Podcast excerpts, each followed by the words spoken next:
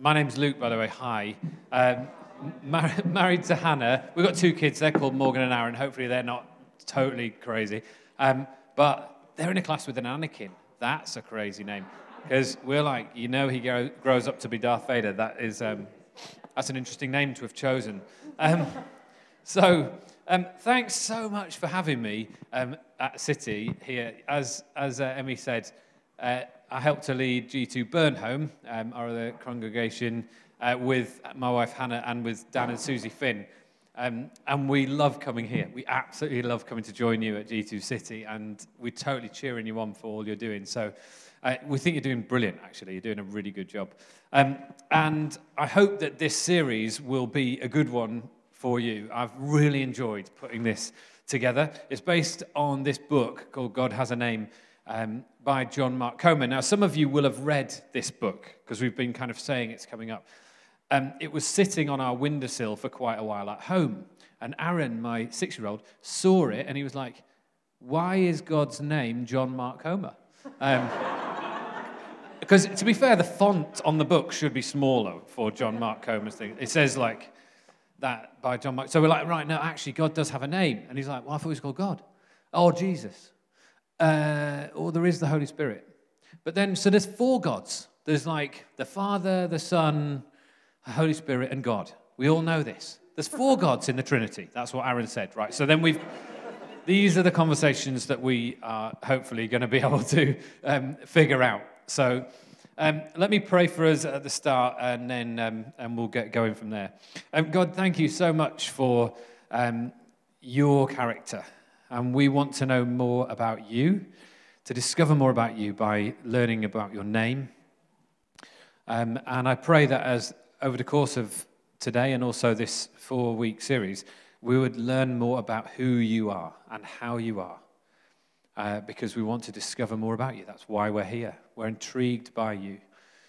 Even those of us who are here today that aren't really sure if you exist, we are here because we want to know, we're interested, we're intrigued, we think maybe. We want to know more about you and we're moving towards you. So um, thank you for being such a good God. Amen. Um, yeah, we have some crazy names that knock around our house. We've got a, um, a friend who is a nursery school teacher, and each year Hannah and I are like hungry to know what the craziest name in the New Year group is. Um, and so, and sometimes they're just sort of a bit, a bit random and a, a bit odd, but generally kind of nice, right? Anyway, she tells us this story um, a few years ago. So this, the parents come in for the parents' evening of this particular child, and so they're like, uh, she says, and so we've really enjoyed getting to know Theone. So then they're like, who, who are you talking about? Who's Theone? They say, uh, your, your child, Theone. They say, our child is called the One. That's what we've, who are you talking about? Who's Theone? And they've actually called their kid the One. Um, and I don't know whether they had another child and how that made that child feel. I don't know how that story ends. Um, and then another friend of ours is a, a uh, secondary school teacher in, um, in London, and uh, they have some great characters in, in that class. And um, so, anyway, she was getting to know them in the, in the start of the term. So she's reading out the register and she says, Hi there.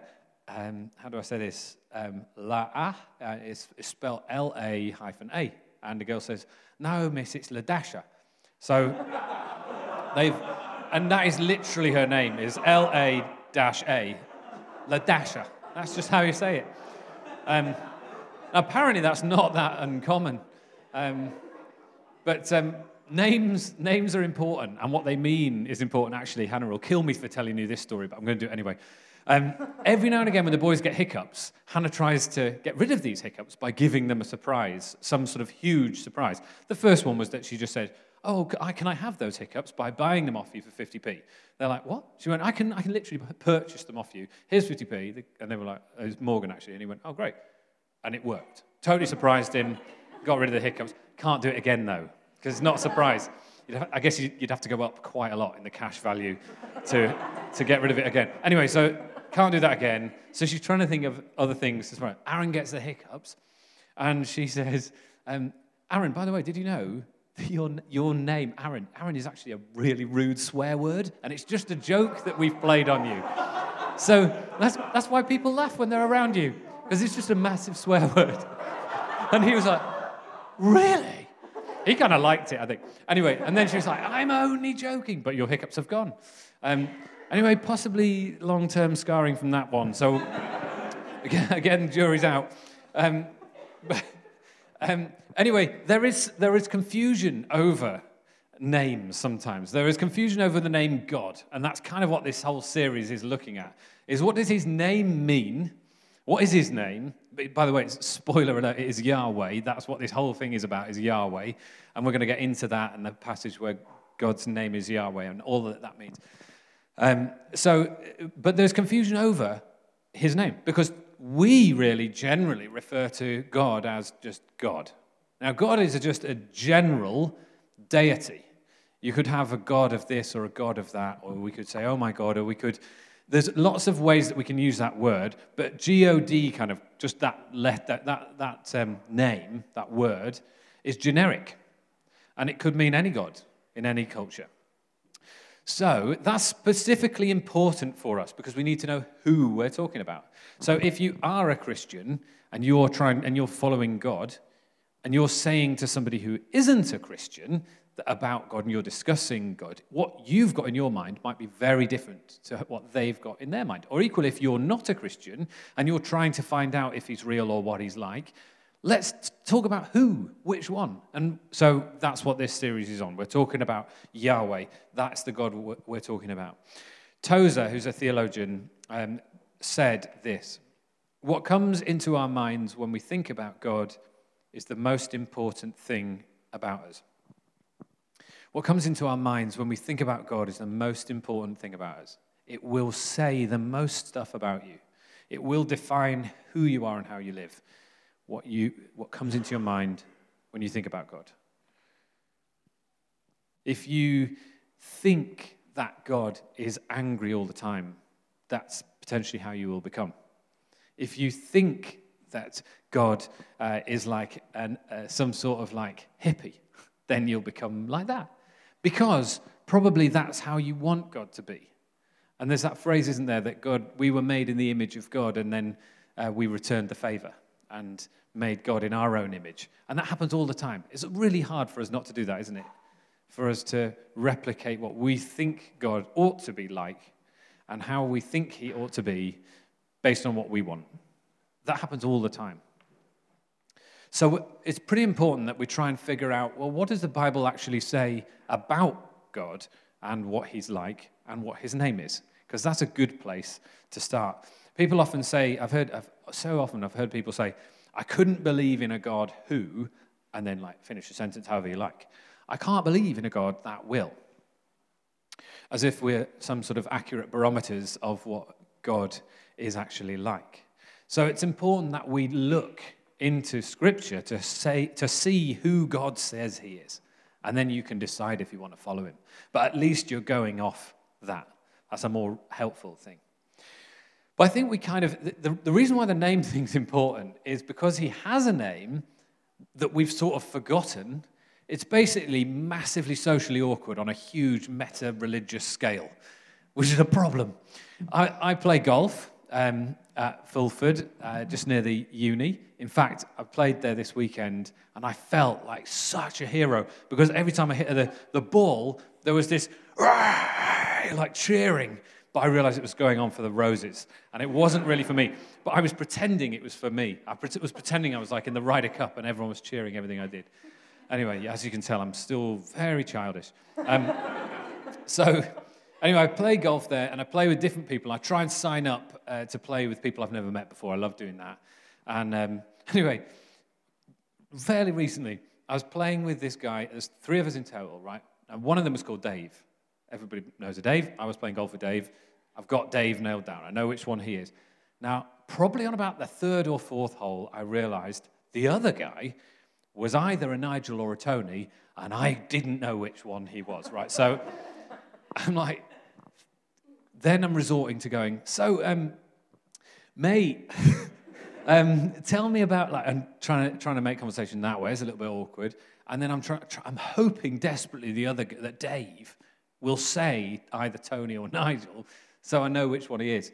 And uh, just had to come clean and go, I'm really sorry. I know you're either called Tony or Nigel, and I can't remember which one it is. But it's a bit awkward, isn't it? We've kind of done that with God, but like on a whole massive scale. We've basically forgotten his name, so we've resorted to the equivalent of me, uh, which is just God.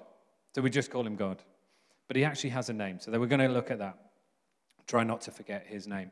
Um, so there is this uh, verse, which will be the central bit of this whole series uh, in Exodus 34, 6 to 7. And uh, earlier on, just beforehand in Exodus 33, you've got this bit where Moses, they've just come out of Egypt, they've had their Exodus bit, and then they've gone up Mount Sinai, they've got the Ten Commandments. He's, he's gone up Mount Sinai again. He really wants to know more about God, because until now, God has not revealed his name. God has said what he's kind of like, and we'll get into that in a minute, to Abraham and others, but he's not really got that personal yet. So this is genuinely a pivotal moment in Scripture. So he then, uh, Moses says to him, I really want to see you face to face. God's like, that's a terrible idea, Moses. You'll absolutely get wiped out if you see me face to face. You won't cope. You will die, or you'll just, it'll be problems. So, what I suggest is uh, you hide in a cave, and then I will let my glory go past the mouth of the cave. And as, do, as that happens, I will declare my name. And that's basically going to be as good as it gets, Moses, for now until we meet again. So, uh, this moment is this bit then that happens. So, Moses goes up Mount Sinai, and uh, we'll read then uh, verse 6 to 7. The Lord, uh, Yahweh. Now, we'll get back to just, just remember that bit at the start. So, it says the Lord in a lot of translations. That Hebrew word is Adon- Adonai, Adonai, um, which means the Lord. And that, that's quite good. Um, but it's not a great translation. The original, ancient Hebrews, Yahweh. Um, so Yahweh uh, came down in the cloud and stood there with him and proclaimed his name. The Lord, the Lord, the compassionate and gracious God, slow to anger, abounding in love and faithfulness, maintaining love to thousands, and forgiving wickedness, rebellion, and sin he does not leave the guilty unpunished. He punishes the children and their children for the sins of the parents to the third and fourth generation. Now, two things I want to say. Firstly, chill out, everybody. The weird bit at the end about kids is not what you think it says on first reading. We know that it's not what it, it does sound like. He's just going to like really give the kids a hard time. I get that. It's, it's a really odd verse, right? But we're not going to remove it, even though it's a bit awkward, because there's a really fantastic explanation for what this means. And it's coming in week four, so I can almost sidestep it. Now, that will hopefully keep you coming back. But basically, we know, don't we? We know that God doesn't want to do that. Partly we know that because in Deuteronomy, Moses says children don't have to pay for the sins of the parents, right? That's not what this is getting at. And we also know it because Jesus says, get out of the way. Stop make it stop don't stop the kids coming to me let the children come to me if unless you're going to receive the kingdom of heaven like these little ones you're not going to get it you're going to totally miss it right so we know that god doesn't want to beat up on kids that's not what he's like and we're going to get to that in week four i'm just saying that because otherwise there's going to be people going what is going on with that bit but the other really interesting thing about this passage is it's the most quoted verse in the Bible by the Bible. It is the most quoted verse in the Bible by the Bible. It's everywhere, it's absolutely throughout Scripture. Parts of it and sometimes all of it. Jonah says it, in fact, um, when he goes to Nineveh and declares that they've got to like repent, otherwise um, they're going to get destroyed. And, and then he, in his kind of argument with God, he basically is like, Oh, you're just bound to forgive them. You are the, you're slow to anger, compassionate and abounding in love, rich in faithfulness, and all this stuff. You're, I just know you are going to forgive them, which is vastly irritating.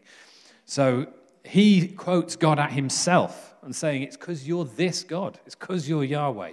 That's why you'll forgive them, because I know your character. Um, and it comes again and again and again throughout the scriptures being used. So names are important. Um, let's remember Abraham, who he was getting to know God it, impressively, in fact, because it's kind of the first person really to forge a relationship uh, with him in the way that we might know him, apart from Adam and Eve, I guess. So Ab- he was called Abram, which means exalted father. But remember how God then uh, gives him a new name and says, You're now going to be called Abraham, not Abram. You're going to be called Abraham. So instead of exalted father, you're going to be called Abraham, which means father of many nations. So he takes the father bit and then he draws more out of him. This is what names are about. They're crucial. They don't just, it's not just a random name, particularly in the scriptures. It says something about someone and it draws more out of who they are, particularly when there's a name change. Jacob uh, was called Jacob because that means heel grabber. So he comes out of his mother's womb as a twin and he comes out second. And he's literally holding onto the heel of Esau, who comes before him.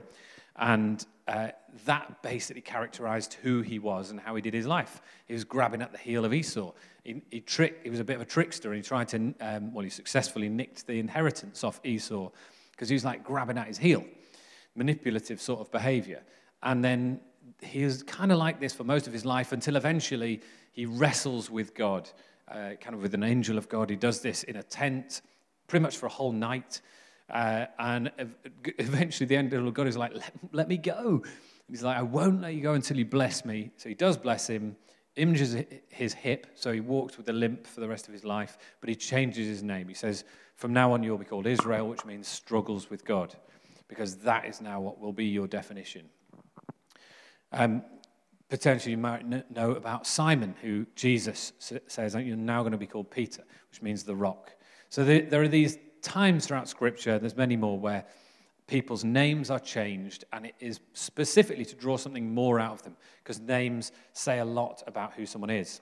So before this point, we've got uh, Yahweh, who's not saying he's called Yahweh at this point, uh, referring to himself as El Shaddai. So that means God Almighty. Uh, I think the next one has a few of those. So then we've got El Elyon, which means God Most High, and also El Olam, which means God Everlasting. El means God. You didn't have to be a linguist to pick that up. Um, and uh, so, he, but the El bit is just basically the, what we would say now God, this generic deity. It's a God who is like I am like gods that you know about, like Baal and other ones that you read about in the Bible. Um, I'm like God's, but I am like this. I am everlasting. I am most high. I'm better than them. I'm stronger and better than any of the other ones. Um, so Moses wants to know more. And so he says, So, what is your name? Now, how he asked this question is really interesting. He says, he says Mar Shemo in the Hebrew, Mar Shemo. And that means, what is the meaning of your name? Now, the reason why this is interesting that he said that, bear with, is normally people in Hebrew like people, the Hebrews, would have asked each other, uh, Mia Shimka. Now, I know that most of you are sitting there going, yeah, I thought that was a bit weird when he said Marshemo, because, because I was expecting him to say Mia Shimpa. So, and you're, and you're absolutely right. I know you're on it. You're absolutely right. Normally, people would have said Mia Shimka. And that and that meant, who is your name? Because that's more of the sort of Hebraic tradition rather than to say, what is your name, like we would do. They would normally say, who is your name? Like, who, who are you? And they're trying to find out who that person really is rather than just what their name is. But Moses says, What is the meaning of your name? So he's looking for the character and a bit more depth rather than just who God is. God responds, Ehyeh Asher Ehyeh. And we know that as I am who I am. So he's looking for more. He's found that out, that sort of cryptic answer from God, and he wants to know more about him. So he's like, reveal yourself. And that's when we see this, this scripture that we've just read together about uh, the, the nature of God that sees itself replicated so many times throughout scripture. Now, the funny thing about Hebrew, ancient Hebrew anyway, is that it didn't have any vowels, which is just makes it proper difficult to say. You kind of have to whisper it. Um, if you can do the next slide, we'll see this. Right, so we've kind of made it sayable. So the, bottom, the one at the bottom there, that's how you write Yahweh in ancient Hebrew. So you basically say that, Yahweh, which is just a bit like difficult to hear. It's just a breath, really. It is said as breath. Um, Adonai is Lord. So that's my, my Lord, my Lord. And when he announces himself, the Lord, the Lord. That's what Adonai is. And we've basically constructed that to mean Yahweh or Jehovah, which is really what that is, because Y would be said as a J. So Jehovah is the name of God, or Yahweh, uh, Yahweh. So that's where we've got, that's how we've got that, which is just interesting, isn't it? Um, we've kind of, we've kind of gone, oh, it's a bit of this and a bit of that, and that's how we've got there, and there we are. Um, it's important to be able to say it, though, because um, otherwise we're just breathing all over each other. now, um, but we are going to do a bit of breathing and a bit of saying the, his name together. And, and it's important that we say his name as well, because if we just say Adonai, and I, I realize we wouldn't just say Adonai, but if we just say Lord, that's kind of his title. Um, and I was kind of thinking, if, if, if I just started referring to Hannah as the wife, like every time, um, the wife, how did you sleep? Um, the wife, should I take the kids to school now or uh, five minutes' time? um, I think she'd be annoyed. I don't think, I, don't, I just don't think she'd like it. I think she'd prefer it if I called her Hannah. So I think God might be the same. I don't know. I don't think he's annoyed really, but I, I just think it would be really good to use his actual name a little bit more rather than just his title. Um, having said that, let me put a little caveat here because the worst thing to come out of this series would be that everybody feels terrible about using the word God. And everyone goes, oh, I mean, Yahweh or Jehovah or whatever, every time. Because let's not be silly about it. But we want, to, we, know, we want to know more about him, don't we, in this? And that's why we're doing this series. So, um, okay. Now, because his name, Yahweh, is breath, we're going to do this little exercise where we breathe together by saying the name of God. Now, something um, uh, I, that I so love is um, that his name is characteristic of two things. Firstly, when a, we've had two children, and when they were born, they were born cesarean section. Um, Morgan, our first, was born emergency cesarean section, and it was scary. Um, the, he had like a cord stuck around his neck, the umbilical cord was stuck, and so his heart rate was dropping, and it was, we didn't know if he was going to survive. And so when he came out, and then we cut the cord, and then there's this moment. Some of you will know it. There's this moment, and you're like waiting to hear a cry, and you really want to hear this cry. It's really hard to describe that moment of waiting. It's, su- it's such a mixture of everything. Uh, uh, and then we heard his cry, and it's just the most amazing noise. As the oxygen hits the baby's skin, they have this reflex to, that kicks in, and they breathe and get oxygen that way. And so then you hear this kind of and you're like, yes. Um, at the other end of life, I don't know if you've ever been there when someone's died. I was there uh, when my dad died 10 years ago, um, and we were all around him and around his bed, just as he was gradually breathing more shallow and more shallow, and we were aware he was about to die. And then there's a moment when he took his last breath and breathed out. And it is and so, as humans, isn't it amazing that our first breath is to breathe in Yahweh, to breathe in his name? And the last thing we do as humans, everyone, if you believe in him or not, you breathe, you breathe it out. You breathe in, and breathe out. He is the coming and our, and our going. He is our Alpha and our Omega. He's the beginning and the end. He's our everything. And so I thought we could breathe together, if that's all right. Um, and what I suggest we do is, it, it's, it's, a bit funny to do this, isn't it? So we have to get over a bit of awkwardness or something. We, we just have to agree to go with it. We're going to breathe in on the yah and then breathe out on the way. I'll do it five times and then I'll let go of the microphone like that and then we'll just breathe together. We'll do it for about a minute. And just be aware of the fact that you are sustained by this God. So let's do it together. You might want to close your eyes or get your feet straight or something, and we'll do it together for a minute or so.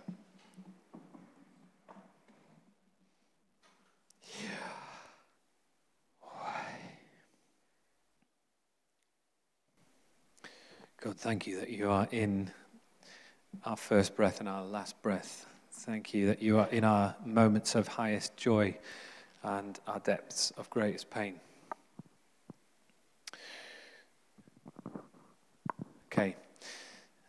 I love doing that exercise. I actually do that at the start of most days uh, when I do my time with God. Um, you, could, you could try that.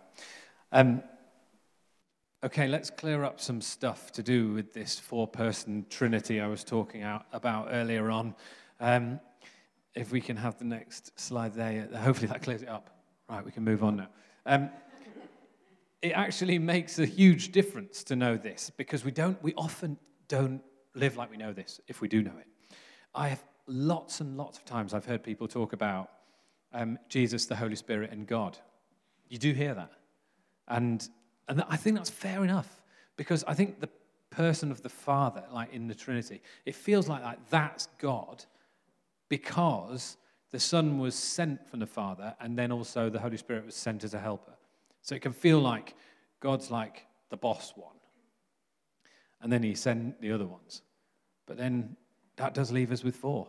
So it is so important that we know Yahweh is one God. He is the one true God who has three persons. So Jesus is Yahweh. Now, this is great because it means, in fact, Jesus is the, the most accurate, the fullest, the best picture of Yahweh that we have. And so, my suggestion is that we use the name of Jesus a lot more than we do already because he is Yahweh. And it is less awkward than saying Yahweh when you're talking about God the whole time. But he is the perfect picture of Yahweh. Here's something great.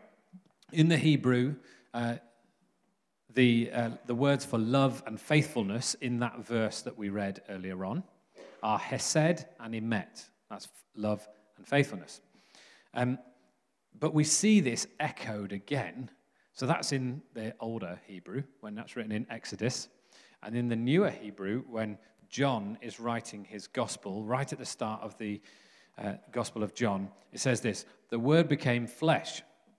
So he's talking about Jesus. The Word became flesh and made his dwelling among us. We have seen his glory, the glory of the one and only Son, who came from the Father, full of grace and truth.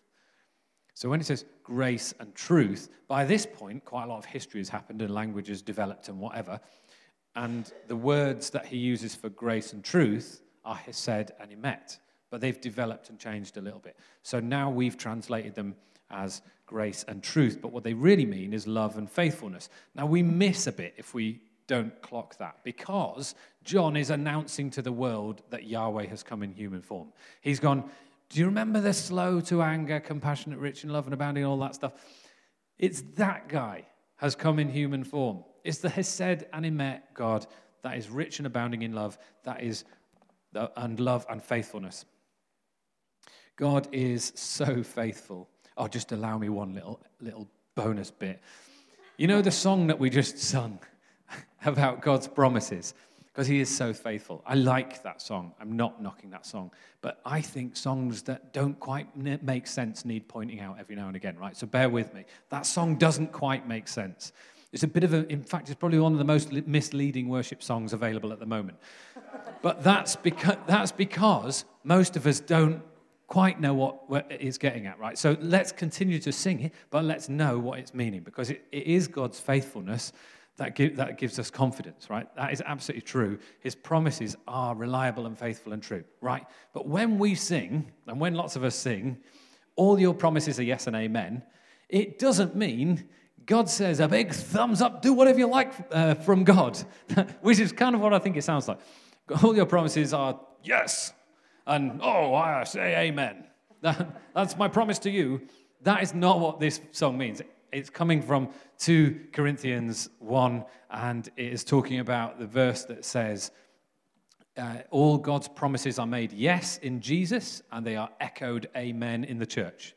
But I just think we probably haven't got that on our minds when, that, when we're singing it. Anyway, sorry for that little indulgence. It's very good of you. Um, so he's refer- John is referencing that, and this is who Jesus is. It is Yahweh. He, he is the perfect, brilliant, embodiment of Yahweh come to earth. So we've got a bit of a choice in terms of how we interact with this God, because crucially, this God, in his character, saying who he is, nahams. That's the Hebrew for changes his mind. This God, you couldn't be compassionate, which is what he says he is, if you weren't changed by others. That's a massive statement that Yahweh is making about who he is as opposed to all the other gods which are knocking around. He says, I, Naham, I change. That's the Hebrew for it changes his mind, right? So he uh, is affected. He is moved by humans. He chooses to, re- to respond. He's slow to anger. In other words, he sees what happens. He, he will get angry if something's really unjust, but he does so slowly because he doesn't want to fly off the handle, probably like the other gods that are around at the time. He doesn't do that. He is faithful and he's compassionate. He responds and interacts with us. And that is like the biggest takeaway, I guess, for, for me from the fact that God says he responds to us. He is interactive with us, he's relational, he changes, he moves with us. Um, in James 5:16 it says this, "The prayer of a righteous person is powerful and effective." It can't be powerful or effective if God is unwilling to be moved by us. He chooses to respond to us. He will change his mind. I realize that this is like hard to imagine sometimes when you're praying about something, but he will choose to respond and he moves dependent on how we are. It's what characterizes his relationship with us. The Greek, Roman gods uh, that people knew about around about a long time ago, um, they were unaffected by people. They were strong, powerful, imperious, and did not move. And that's what made them gods. Yahweh says, I will respond. I will move and, and interact with you and be changed by you. 2 Chronicles 7, verse 14 says, If my people will humble themselves and pray, then I will, heal, I will hear them from heaven and heal their land. In other words, if, then. There's a cause and effect thing. In fact, Blaise Pascal says, God has instituted prayer so as to confer on his creatures the dignity of being causes. He wants you in the script, he wants you to be involved. He doesn't want to be a distant God, he wants to be close to you. He wants you to know him and what he's like. In the name of Jesus is the power of the knowable God, Yahweh. The great thing is, we don't have to climb up a mountain like Moses did to find it out. All we need to do is open our lips and talk to him because we can. It's amazing. My hope um, is that today we would respond to a responsive God. Let's move towards him knowing he, he always moves towards us. But we're the ones that maybe aren't so great at moving towards him. We're often on the back foot. We get to know his character. So maybe, maybe you're here today thinking, I don't know if there's a God, I don't know which God I believe in. Well, there's a chance to respond to Yahweh today. The person of Jesus is a great way to do that because he is Yahweh. Maybe you want to accept Jesus into your life for the first time. Maybe you want to say, I, I never quite knew, I was always just thinking about God generically. And today's the day I want to go, I get who you're talking about here at G2. You're talking about this Yahweh guy, and and I want to worship him. I, I, I like him. He sounds good in that description. Maybe you have to figure out the weird bit at the end with the kids. and, um, and maybe some of you today who've been following Yahweh, following God for a while, and you kind of feel like there's a bit of a distant father relationship just being sorted out, where you're like, okay, I've worshipped you, I know you, you know me, but actually, I want a real relationship to be activated today. I want to really connect into that personal relationship where I know I properly know you. I know what you're like. I want more of your characteristics in my life. And the worst thing that could come out of this is that it's a, um, a quite interesting talk with some Hebrew that I found in somebody else's work.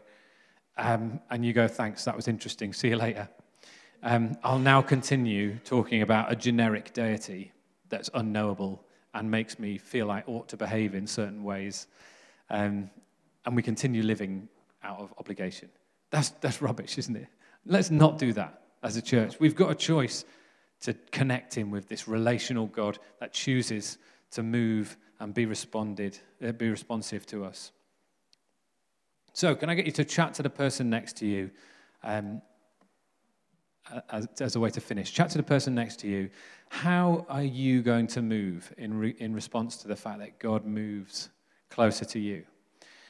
You might also want to answer the question this way What was the thing from what I've shared just then that really stuck out with you? What's the thing that you thought, ah, that maybe that was a helpful piece of the jigsaw or something?